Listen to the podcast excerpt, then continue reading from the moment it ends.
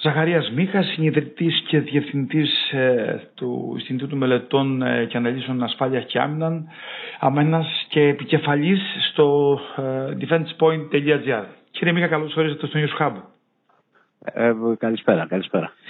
Θα μιλήσουμε σήμερα για ένα θέμα που τα τελευταία 15 χρόνια ήταν απαγορευτικό, στο οποίο κάνετε διαφορετική ανάλυση. Στο άρθρο σας, το θέμα των εξοπλισμών. Στο άρθρο σας κάνετε ε, ε, δίνεται ένα πλαίσιο για το πρόγραμμα των εξοπλισμών που βρίσκονται σε εξέλιξη από τις Ιταλικές κορβέτες μέχρι την αναβάθμιση των F-16 Block 50 από την κατασκευή των Μπελαράκη μέχρι τους ε, αντιεροπορικούς θόλους. Θέλω να μας δώσετε ένα εισαγωγικό σχόλιο για το που βρισκόμαστε. Βρισκόμαστε στο πλαίσιο της προσπάθειας επανεξοπλισμού της χώρας. Ο οικονομικός ορίζοντας όμως σκοτεινιάζει όπως ξέρουμε όλοι. Η ενεργειακή κρίση καταναλώνει κονδύλια ε, τα οποία θα μπορούσαν να κατευθυνθούν στους εξοπλισμούς. Είναι σωστή η πολιτική ενίσχυση των οικογενειών. Θα ήταν ακόμα πιο σωστό να είχαμε δράσει προληπτικά και από την εποχή του Γιάννη Μανιάτη στο Υπουργείο Ενέργειας να είχαμε προχωρήσει στην αξιοποίηση, γιατί αυτή τη στιγμή θα ήμασταν από την πλευρά αυτών που πανηγυρίζουν, την πλευρά των προμηθευτών ενεργειακών προϊόντων δηλαδή. Όπως συμβαίνει με την Κύπρο, ας πούμε.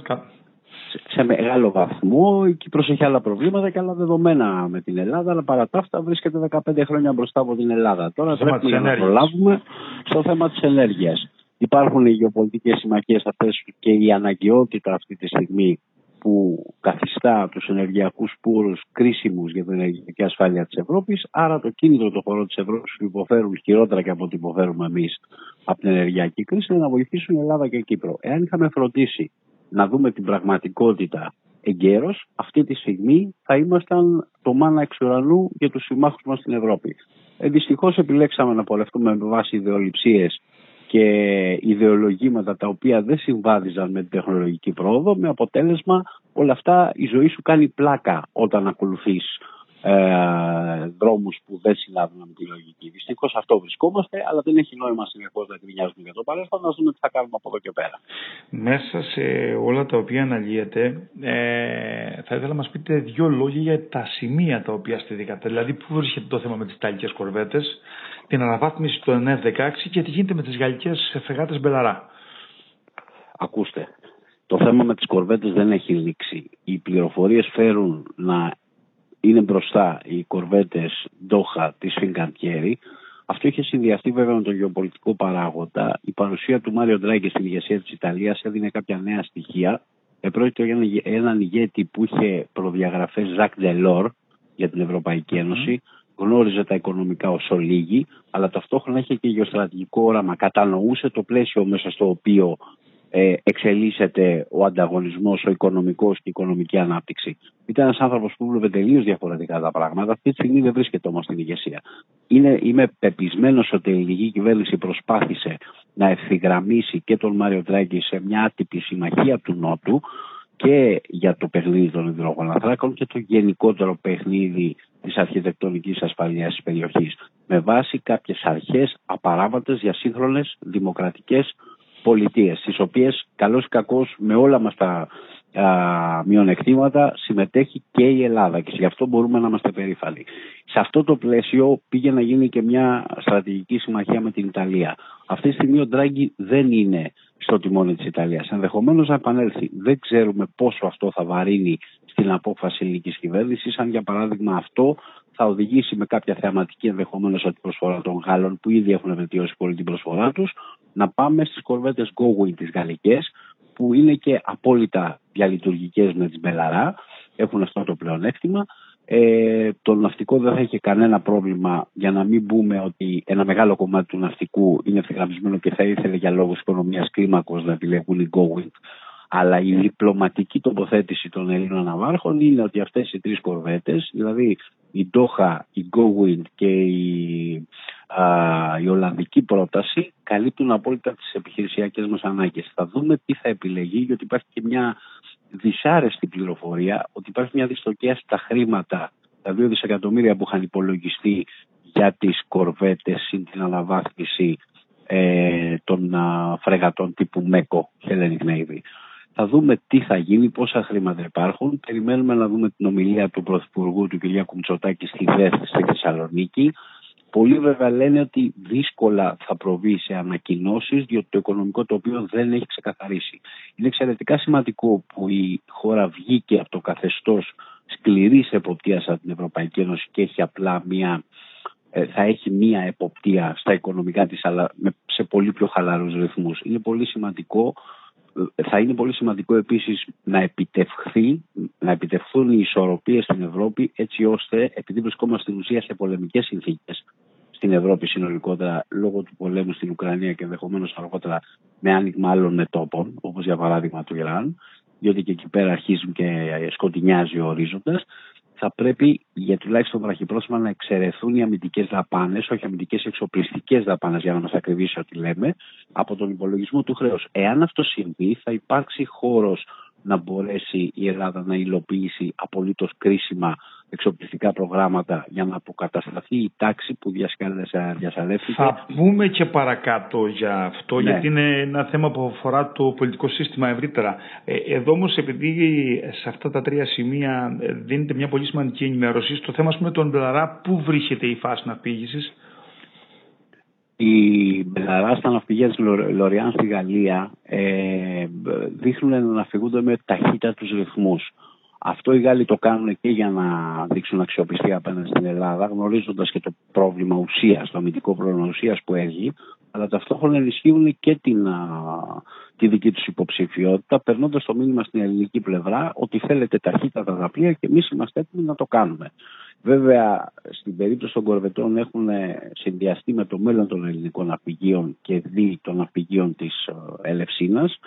Τα πράγματα εκεί ενώ έχουν γίνει κάποιες κινήσεις ε, δεν, είναι, δεν έχει ξεκαθαριστεί το τοπίο και δεν ξέρουμε πώς θα κινηθούν. Ένα ναυπηγείο για να μην μπροστά να δουλέψει χρειάζεται σοβαρότατε επενδύσεις σε κόσμο και σε υλικό. Δεν είναι απλό το πράγμα και γι' αυτό και οι ναύαρχοι θα προτιμούσαν και αυτή τη φορά να πάρουν κάτι το οποίο θα μπορέσουν να το πάρουν στα χέρια τους γρήγορα.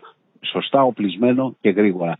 Το θέμα είναι όμως στην όλη διαπραγμάτευση πρέπει να μπει και παράμετρο αμυντική βιομηχανία και όχι πρώτα να υπογράψουμε και μετά να συζητάμε. Γιατί μετά την απομάκρυνση εκ του ταμείου δεν λάθος αναγνωρίζεται. Για τον, ε, κάνετε λόγο για τα συστήματα τα αντιεροπορικά και μετά και τα επιτεύγματα που έχουμε τον πόλεμο στην Ουκρανία έχουν αλλάξει πολύ τα δεδομένα. Στο κείμενο σας κάνετε αναφορά στο Ισραηλινό αντιεροπορικό σύστημα Μπάρακ το οποίο ταιριάζει γάντι για τον ε, θόλο του Αιγαίου. Πείτε μας δυο λόγια γι' αυτό. Δεν λέω ακριβώς αυτό. Λέω ότι το επέλεξαν οι Κύπροι. Η πληροφορία ανέφερε ότι προμηθεύτηκαν Iron Dome. Το Iron Dome όμως είναι για να χαιτίζει ρουκέτες, ενίοτε σε εισαγωγικά χαζές, που έχουν εκτελούν μια τροχιά, την οποία μπορεί το σύστημα να υπολογίσει και να υπολογίσει πού ακριβώς οδεύουν να πέσουν. Οπότε βλέπουν εάν εκεί που θα πέσουν θα κάνουν ζημιά, οπότε αυτόματα επιλέγεται και στέλνεται βλήμα αναχέτησης και το αναχαιτίζει. Αυτό είναι πολύ εντυπωσιακό σύστημα. Αλλά για παράδειγμα, ένα αεροσκάφος το οποίο ελίσσεται δεν μπορεί εύκολα να το στοχοποιήσει. Βέβαια, οι Ισραηλοί έχουν κάνει τρομακτικές πρόοδους. Εκτός από τον αέρο, το αεροντόμ, τον σιδηρού θόλο, έχουν και το σύστημα Barak, το οποίο είναι 70 χιλιόμετρα, και είναι και το David Sling. Οι πληροφορίες είναι ασαφείς. Θεωρώ ότι είναι κάτι μεταξύ David Sling και ε, ε, και μπαράκ αυτό το οποίο έχει προμηθευτεί η Κύπρος εκτός και αν και κρατήστε το αυτό επειδή υπάρχει η προοπτική να υπάρξουν πλατφόρμες εξόριξης φυσικού αερίου και πετρελαίου από τα οικόπεδα στην ΑΟΣ το Βεληνικές αν μπορεί να καλύψει αυτές τις εξέδρες γιατί; Διότι από την πλευρά του Ισραήλ έχουμε την απειλή της Χαμάς και της Χεσμολάχ. Θα μπορούσε υπό συνθήκες να στοχοποιηθούν αυτές οι πλατφόρμες με βλήματα Οπότε θα πρέπει να έχεις κάποια συστήματα να μπορείς να τις αντιμετωπίσεις και συνεχεί ετοιμότητες. Αυτό Εγώ θα θεωρούσα βέβαιο, για ναι. να το κλείσω, ότι στην αρχική τουλάχιστον φάση μέχρι να υπάρξουν πληρώματα ε, που θα εξυπηρετούν αυτά τα συστήματα και θα τα επιχειρούν, πιστεύω ότι θα υπάρξει και η Ισραηλινή παρουσία ε, στο νησί της Αφροδίτης. Αυτό όμως που υπενήσετε είναι ότι ε, αυτό ταιριάζει επειδή έχουμε νησιωτικό, είναι η νησιωτική χώρα μας ε, σε τέτοια είναι, Κύριε Δαμοβολίτη, είναι εξαιρετικά απλό αυτό το οποίο λέω. Οι Ισραηλοί έχουν εξαιρετική τεχνολογία, εκπληκτική τεχνολογία και έχουν βγάλει επειδή οι άνθρωποι παίρνουν πολύ σοβαρά την ασφαλειά τους, δεν την αφήνουν σε κανέναν και έχουν τεχνολογία εχμή για να, για να αντιμετωπίσουν όλες τις απειλές. Ναι, υπάρχουν πολλά συστήματα από την πλευρά του Ισραήλ που ταιριάζουν. Υπάρχουν όμως και άλλα. Υπάρχει το εκπληκτικό κατ' εμέ και είναι εντελώς υποκειμενική η άποψη. Σύστημα το IRIS-T, το αντιαεροπορικό, το οποίο μάλιστα έχει και την, έχει το, το πλεονέκτημα ότι μπορεί πυράβλους τους οποίους γαλλικής κατασκευής που χρησιμοποιούν τα μεχτικά αεροσκάφη όταν λήξουν μπορούν να τους πάρουν, να τους επαναπιστοποιήσουν και να τις χρησιμοποιούν στο αντιαεροπορικό σύστημα το IRIS-T. Πολύ Είναι κάτι πάρα πολύ σημαντικό. Πάρα πολύ Είναι κάτι που ε, κοιτάζει το ελληνικό επιτελείο, ξέρουν πολύ καλά τις εξελίξεις, κοιτάνε τις τεχνολογικές δυνατότητες που έχουν και σίγουρα τους απασχολεί να υπάρξει κάτι που θα αντικαταστήσει τα ΧΟΚ στα οποία υπάρχει ένα ζήτημα παλαιότητας, υπάρχει ένα ζήτημα υποστήριξης, δεν θέλω να πω σε πολλές λεπτομέρειες για λόγους ευνόητους. Αλλά το κοιτάνε. Οι Ισραηλινοί έχουν λύσεις σοβαρές, αλλά μην ξεχνάμε ότι είμαστε και χώρα μέλος του ΝΑΤΟ και πρέπει να διασφαλιστεί ότι ό,τι αγοραστούμε, ό,τι αγοραστεί από εμάς θα πρέπει να είναι απολύτως συμβατό και διαλειτουργικό με τα ανατολικά συστήματα. Ε, κύριε Πίχα, ε, για να πάμε τώρα και στο κομμάτι των ραντάρ, στο εθνικό δίκτυο ραντάρ λέτε ότι παρουσιάζεται μια επικίνδυνη τρύπα στο εθνικό σύστημα παρακολούθησης που υπάρχει η δυνατότητα τώρα να αναβαθμιστεί. Αυτό που μου έκανε εντύπωση είναι ότι ε, υπογραμμίζεται ότι κάποιοι δεν θέλουν να ολοκληρωθεί αυτή η αναβάθμιση γιατί θα θέσει τέλος σε παράνομε δραστηριότητες. Ναι, που έχουν να κάνουν το λαθρεμπόριο ναι. και παράνομα χέρια, ας πούμε. Έχουμε δύο διαφορετικά επίπεδα. Έχουμε το επίπεδο που δεν είναι τόσο προηγμένο το σύστημα ραντάρ που έχουμε, το λέω πολύ γενικά, για να αντιμετωπίσει τη βαλιστική απειλή της Τουρκίας, δηλαδή τους πυράβλους Κασίγκα και μια σειρά από άλλους που έχουν βαλιστικά βλήματα δεν μπορούν να αντεπεξέλθουν και υπάρχει και το ζήτημα του ΕΣΟΘΕ, του, του ελέγχου του θαλασσίου χώρου, το οποίο καρκινοβατεί πάρα πολλά χρόνια. Μπορώ να σας πω ότι στις αρχές του, της περασμένης δεκαετίας έγινε μια, ε, ένας διαγωνισμός με ευρωπαϊκά κονδύλια, 250 αν θυμάμαι καλά εκατομμύρια ευρώ, τον οποίο τον αφήσαμε και πέρασε έτσι και δεν καταφέραμε και καλά να αποφασίσουμε. Αυτό σημαίνει ότι χάθηκαν τα κονδύλια. Επανήλθαμε με το 1 τρίτο των κονδυλίων με εθνικά κονδύλια, αφού χάσαμε τα ευρωπαϊκά, και πάλι φαίνεται να μην καταλήγει πουθενά. Και επειδή κάποια στιγμή σε αυτή τη χώρα που να αρχίσουμε να τα λέμε τα πράγματα με το όνομά τους, ναι, θεωρείται από ανθρώπους γνώστες που το λένε off the record, υπάρχει ζήτημα πολλών οι οποίοι δεν επιθυμούν να υπάρξει αυτό το σύστημα γιατί κρύβονται διάφορες δραστηριότητες όπως το λαθρεμπόριο, που δεν μπορεί να ανάγκη να είναι μόνο πετρελαιοειδών, μπορεί να είναι ακόμα και ψυχών, ακόμα και μετανάστευση, παράνομη μετανάστευση, που είναι μεγάλη μπίζνα όπως γνωρίζουμε όλοι. Μπορεί να είναι τα πετρελοειδή όπως είδαμε, μπορεί να είναι τα τσιγάρα, μπορεί να είναι οτιδήποτε. Αν θέλουμε να, λέγαμε, να, να λεγόμαστε σοβαρή πολιτεία και οργανωμένοι, πρέπει κάποια στιγμή να δείξουμε ότι κάνουμε κουμάντο στο χώρο που λέγεται Ελλάδα και να καταγγέλλονται και να λέγονται διαζώσει ε, όταν εντοπίζονται τέτοια προβλήματα, προβλήματα πρέπει, ειδικά όταν έχουν να κάνουν με θέμα εθνική ασφάλειας. Επειδή είπαμε στην αρχή λίγο για τα οικονομικά και τον τρόπο που πρέπει να αντιμετωπιστούν για να ενισχυθούν, στο κείμενο σας ε, κάνετε μια διεξοδική ανάλυση και λέτε ας πούμε ότι 75 συμβάσεις για το θέμα της άμυνας είναι σε εξέλιξη, αγγίζουν τα ε, 10,5 δις και μαζί με μικρότερα προγράμματα ε, που στηρίζονται τα επιτελεία φτάνουν τους 18 δις περίπου. Έτσι. Οι αναληφθήσεις υποχρεώσεις. Οι Αλλά αν τις κατανείμουμε το, στην, άνω της 12 που καθόμασταν τα χέρια σταυρωμένα ναι. και θεωρούσαμε άλλα πράγματα ως προτεραιότητα παρά την οικονομική κρίση, το ετήσιο ποσό είναι πολύ πολύ μικρότερο. Δηλαδή, ακόμα βρισκόμαστε σε φάση όχι που θα φτιάξουμε κάτι καινούριο σχέση με αυτό που υπήρχε, αλλά προσπαθούμε να, μπαλώ, προσπαθούμε να μπαλώσουμε τρύπες. Και πολλά από αυτά τα χρήματα έχουν πάει στο να καταστήσουμε ξανά λειτουργικά και επιζητιακά συστήματα τα οποία δεν λειτουργούσαν επειδή τα είχαμε παρατημένα. Το ερώτημά μου, κύριε Μίχα, είναι το ναι. εξής. Ε, επειδή μετά τα σκάνδαλα τα εξοπλιστικά, είπα στην αρχή της κουβέντας ότι ε, καταπιάνεστε με ένα θέμα που μέχρι και πριν από 15 χρόνια ήταν απαγορευτικό λόγω των σκανδάλων που είχαν γίνει με τους Χατζόπουλους και τα σχετικά. Οπότε δεν τολμούσε κανείς να μιλήσει γι' αυτό. Ε, εσείς παρουσιάζετε τώρα μια ακτινογραφία του πράγματος και, και με αριθμούς.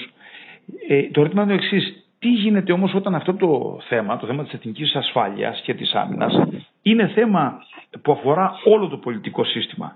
Άρα λοιπόν πρέπει να υπάρχει ε, ε, μια καθολική συμμετοχή. Τι γίνεται τώρα όταν η ιδεολογία κάποιες πλευρές παραδείγματος χάρη της, ε, την τελευταία το τελευταίο προπολογισμό ο ΣΥΡΙΖΑ δεν ψήφισε ας πούμε, τις δαπάνες για την άμυνα ενώ βρίσκεται σε εξέλιξη το θέμα με την Τουρκία στα επίπεδα που βρίσκεται. Δεν είναι θέμα ε, που αφορά εν γέννη το πολιτικό σύστημα αυτό και πρέπει να συσπηρωθεί αφορά το ελληνικό πολιτικό σύστημα, σαφέστατα και θα πρέπει όμως να, να θυμόμαστε κάτι. Ό,τι και να έγινε την εποχή του Τσοχατζόπουλου που έγιναν πολλά πράγματα και την εποχή μετά του Παπαντονίου, ό,τι λέγεται έτσι, mm-hmm. με βάση τις δικαστικές διερευνήσεις που υπάρχουν. Ό,τι και αν έγινε τότε, τώρα στην, στο κρεσέντο του τουρκικού, του τουρκικού αναθεωρητισμού το 2020, που φτάσαμε πολύ κοντά στη σύγκρουση και θα μπορούσε να έχει προκύψει σύγκρουση, τη δουλειά, την αποτροπή το τείχος της αποτροπής το ύψωσαν συστήματα τα οποία είχαν αγοραστεί εκείνη την εποχή. Άρα χρειάζεται να ισορροπήσουμε ανάμεσα στην καταγγελία για ό,τι γίνεται έτσι, και στο πώς πρέπει να τα διαχειριστούμε. Πρέπει να καταλάβουμε το, τα, συστή, τα ζητήματα εθνικής ασφαλείας είναι εξαιρετικά σημαντικά για να τα καθιστούμε τόσο ανεύθυνα κομμάτι του εσωτερικού πολιτικού διαλόγου δεν γίνεται συνεχώς πλέον και τα τρία μεγάλα κόμματα είναι, ήταν κόμματα εξουσίας, έχουν περάσει από την κυβέρνηση και γινόντουσαν τα ίδια. Δεν υπάρχει ακόμα εξοπλιστικός νόμος λειτουργικός, τον οποίο να μην μπορεί κάποιος να τον παρακάμψει και να πρέπει να πάει με τα βήματα που προβλέπονται και με τρόπο που να διασφαλίζεται όσο γίνεται η διαφάνεια και να ξέρουμε. Πάνω απ' όλα, τα επιτελεία πρέπει να έχουν τον πρώτο λόγο στο τι θα καθορίσουν, στον καθορισμό των αναγκών, να μην είναι ασανσέρ τα οπλικά συστήματα αναλόγως. Κάθε τι που θα αγοράζεται πρέπει να έχει αιτιολογία από πίσω. Την πρωτοβουλία δεν μπορεί συνέχεια να έχει πολιτική ηγεσία. Πρέπει να υπάρχει εξοπλιστικό πρόγραμμα σαφές και εξηγημένο μέχρι κεραία, γιατί το χρειαζόμαστε, πόσο γρήγορα το χρειαζόμαστε, τι αριθμούς και πρέπει να υπολογίζεται το συνολικό κόστος, το επιχειρησιακό κόστος και υποστήριξη του συστήματος σε όλο το κύκλο ζωής του. Διότι αυτό είναι το πραγματικό κόστος. Το κόστος που ακούμε αγοράς είναι σχεδόν το 1 τρίτο του πραγματικού κόστους λειτουργίας στα 20, 30, 40 χρόνια που θα το κρατήσουμε στη τάξη των ενόπλων δυνάμεων. Όλα αυτά είναι δουλειά για ένα σοβαρό κράτος να δεσπίσει διαδικασίες. Ξέρουν όλοι τι πρέπει να, γίνουν, να γίνει και όλοι κάνουν τα ίδια. Υπήρξε επί ΣΥΡΙΖΑ νόμος ο οποίος ήταν σχεδόν πλήρης, τον πήρε στη συνέχεια η Νέα Δημοκρατία, τον πετσόκοψε και έχει ευθύνες και ο ΣΥΡΙΖΑ που δεν τον προώθησε ενώ προλάβαινε, τον προώθησε τον, τον πετσόκοψε και τον ψήφισε και στη συνέχεια δεν τον εφάρμοσε. Άρα όλοι υπάρχουν ζητήματα για όλους εδώ πέρα. Κάποια στιγμή να σταματήσουμε να βλέπουμε πώς θα πούμε ότι ο ένας και ο άλλος είναι ο ένας είναι ο καλός και ο άλλος ο κακός. Όλα κινούνται σε ένα πέραντο γκρίζο και να δούμε πώς θα σοβαρευτούμε ως κράτος, διότι η απειλή είναι εκεί έξω. Και είμαστε σε μια μεταβατική περίοδο η οποία κάποια στιγμή θα καταλήξει, θα καταλήξουμε σε κάποια καινούργια Γιάλτα. Η Τουρκία το έχει καταλάβει και γι' αυτό εξοπλιζόταν. Ο Ερδογάν έχει πει ότι θα χάσουμε εδάφη ή θα κερδίσουμε εδάφη. Α φροντίσουμε να μην κερδίσει εδάφη στο, σε βάρος μας. Άμα είναι να χάσει εδάφη, ας χάσει. Δικό της δικό της πρόβλημα, δεν δικό μας. Το δικό μας πρόβλημα είναι να διατηρήσουμε όμως αυτό που έχουμε αλόβητο. Ε, και κλείνοντας, ήθελα ε, να μας πείτε λίγο τι αποτύπωμα αφήνει στην εξωτερική πολιτική και στην διπλωματία αυτός ο εξοπλισμός. Αν το μεταφράσουμε δηλαδή από το πώς το ερμηνεύουν τα τουρκικά μέσα ενημέρωσης και την, ε, την ε, νευρικότητα πούμε, που προκαλείται, συνειδητά και υποσυνείδητα έχει επιδράσει. Επειδή είναι πολύ εύκολο συνεχώς να γκρινιάζουμε ότι κάτι δεν πάει καλά στην Ελλάδα, που όντως πολλά δεν πάνε καλά, πρέπει να παραδεχτούμε ότι δύο τουλάχιστον τρεις τελευταίες κυβερνήσεις κινήθηκαν με σταθερότητα στην κατεύθυνση σύμπηξη συμμαχιών, συμμαχικών σχέσεων ή πολύ φιλικών σχέσεων με σειρά κρίσιμων χωρών, οι οποίες δεν ήταν μόνο οι Ηνωμένες Πολιτείες. Εκτό από τη Γαλλία, ήταν το Ισραήλ, η Σαουδική Αραβία, οι Ηνωμένα Αραβικά Εμμυράτα, Αίγυπτος. Ήταν εξαιρετικά σημαντικές κινήσεις. Και παρά τη εσωτερική κλωτσοπατινάδα, όλοι στο παρασκήνιο ξέραν πολύ καλά και κινηθήκαν στην ίδια κατεύθυνση. Με πολύ μικρές αλλαγές. Υπήρξαν πρόσωπα, δεν έχει έρθει ώρα να μιλήσουμε ακόμα για αυτά, που κάνανε φοβερή δουλειά από όλα τα κόμματα. Καταλάβανε το γεωστρατηγικό πλαίσιο, αυτό είναι που έχουμε αυτή τη στιγμή και ενισχύει υπέρ μετά την αποτροπή. Έρχονται στη συνέχεια τα εξοπλιστικά προγράμματα και ναι, όπως το είπατε, η, το αποτρεπτικό μήνυμα της Ελλάδας ενισχύεται πάρα πολύ, διότι Εάν μπορούσε η Τουρκία, εγώ πιστεύω ότι κάτι θα έκανε. Σε μεγάλο βαθμό δεν μπορεί και γι' αυτό δεν το κάνει. Ήμασταν πάλι ο Θεός της Ελλάδας λειτουργήσε και ήρθε αυτό το πραξικόπημα που άλλαξε πολλά δεδομένα στην Τουρκία, σχεδόν κατέστρεψε την αεροπορία της και δημιούργησε ένα τεράστιο πρόβλημα στη δυνατότητα του καθεστώτος εκεί που είναι Ισλαμοφασιστικό καθεστώς. Δεν τους αρέσει που το λέω, θέλω να το λένε Ισλαμοεθνικιστικό. Εγώ το λέω Ισλαμοφασιστικό και μπορώ να το τεκμηριώσω. Ε, και αυτό το καθεστώς θα ήθελε να κάνει κάτι, αλλά πολύ απλά δεν μπορεί και το ρήγμα βέβαια το οποίο δημιούργησε στο θέμα της εμπιστοσύνης των σχέσεων με τις ΗΠΑ ε, είχε αυτό το πραξικόπημα κάτι το οποίο... Αν δεν υπήρχε ο Ερντογάν θα έπρεπε να τον εφεύρουμε. Εγώ θα έλεγα ότι κάθε πρωί που ξεκινάμε από το σπίτι μας να κάνουμε το σταυρό μας και να πάμε ανοίγουμε να λάβουμε ένα κεράκι σε αυτόν τον καλό άνθρωπο. αυτό σημαίνει όμως πέρα από τον αστεϊσμό, σημαίνει ότι πρέπει να προσέξουμε πάρα πολύ την προεπτική των εκλογών στην Τουρκία και πρέπει να είμαστε πάρα πολύ ψύχρεμοι. Δεν θέλουμε τον Ερντογάν. Θέλουμε κάποιον εναλλακτικά. Εδώ πέρα στην Τουρκία έχουν φτάσει, υποτίθεται οι φιλοδυτικοί, να ανταγωνίζονται για το, μέμφονται τον Ερντογάν ότι είναι υποχωρητικός απέναντι στην Ελλάδα. Εάν συμβεί αυτό και το στρίψουν φιλοδυτικά, τότε μπορεί να αντιμετωπίσουμε μια κατάσταση όπως αυτή τις περασμένες δεκαετίες. Και όλη η πίεση να στραφεί στην Ελλάδα. Άρα θα πρέπει πάρα πολύ προσεκτικά το ελληνικό πολιτικό σύστημα να σκεφτεί τι συμφέρει, στο περίπου έτσι όλα σχετικά είναι, τι συμφέρει την Ελλάδα να υπάρξει στην Τουρκία την επόμενη μέρα και στο φινάλε οι σοβαρές χώρες ακόμα και σε εισαγωγικά θα βοηθούσαν το αποτέλεσμα το οποίο θεωρούν ότι τους βολεύει. Αυτό πάντως που λέτε με τον Ερντογάν ότι πρέπει να τον άβουμε κεράκι πέραν του αστιασμού, συμφωνούμε απόλυτα γιατί δεν είναι μόνο αυτό που. Βοήθησε να πείσουμε ναι. για πράγματα που δεν μπορούσαμε επί δεκαετίες. Και... Τα κατέστησε με την αμετρόεπια τόσο αυταπόδεικτα να είναι καλά αυτός ο άνθρωπος. Να μας κόβει μέρες, να του δίνει χρόνια. Ε, και να συμπληρώσω όχι μόνο με τις δυτικές χώρες, αλλά ακόμα και με τα Ηνωμένα Αραβικά Εμμυράτα και με την Αίγυπτο και με τη Σαουδική Αραβία, πούμε, που είναι ε, πιο κοντά στη θρησκεία ε, και εκεί δημιουργούσε προβλήματα. Υπάρχει ιστορία, υπάρχει ιστορία που λέει πάρα πολλά για το τι έκανες σε αυτές τις περιοχές η Οθωμανική Αυτοκρατορία και ο νέος Οθωμανισμός που προωθούσαν είχε προβλήματα για άλλες αυτές τις χώρες. Συν το φλερτ με τη μουσουλμανική αδερφότητα που λειτουργεί αποσταθεροποιητικά και επιθυμεί να ανατρέψει τα καθεστώτα, τα μοναρχικά, τις περιοχές, κυρίως τις περιοχές του κόλπου αλλά και στην Αίγυπτο. Δημιούργησε από την πολιτική των μηδενικών προβλημάτων που ευαγγελιζόταν ο Υπουργός Εξωτερικών Αχμέτ Λαβούτογλου, που βρέθηκε εκτός στη συνέχεια, φτάσαμε στην πολιτική των προβλημάτων συνολικά με όλους. Να είναι καλά οι άνθρωποι τόσο καλά που τα κατάφεραν. Περισσότερο στο defense point που έχει δημοσιευτεί και το άρθρο με τους εξοπλισμούς που έχει ακόμα περισσότερα στοιχεία που δεν μπορούμε όμως να τα βάλουμε όλα σε μια εκπομπή. Ζαχαρίας Μίχας. Κύριε Μίχα, ευχαριστούμε πολύ για την παρουσία σας εδώ στο News Hub. Ευχαριστώ θερμά για την τιμή που κάνατε. Γεια σας.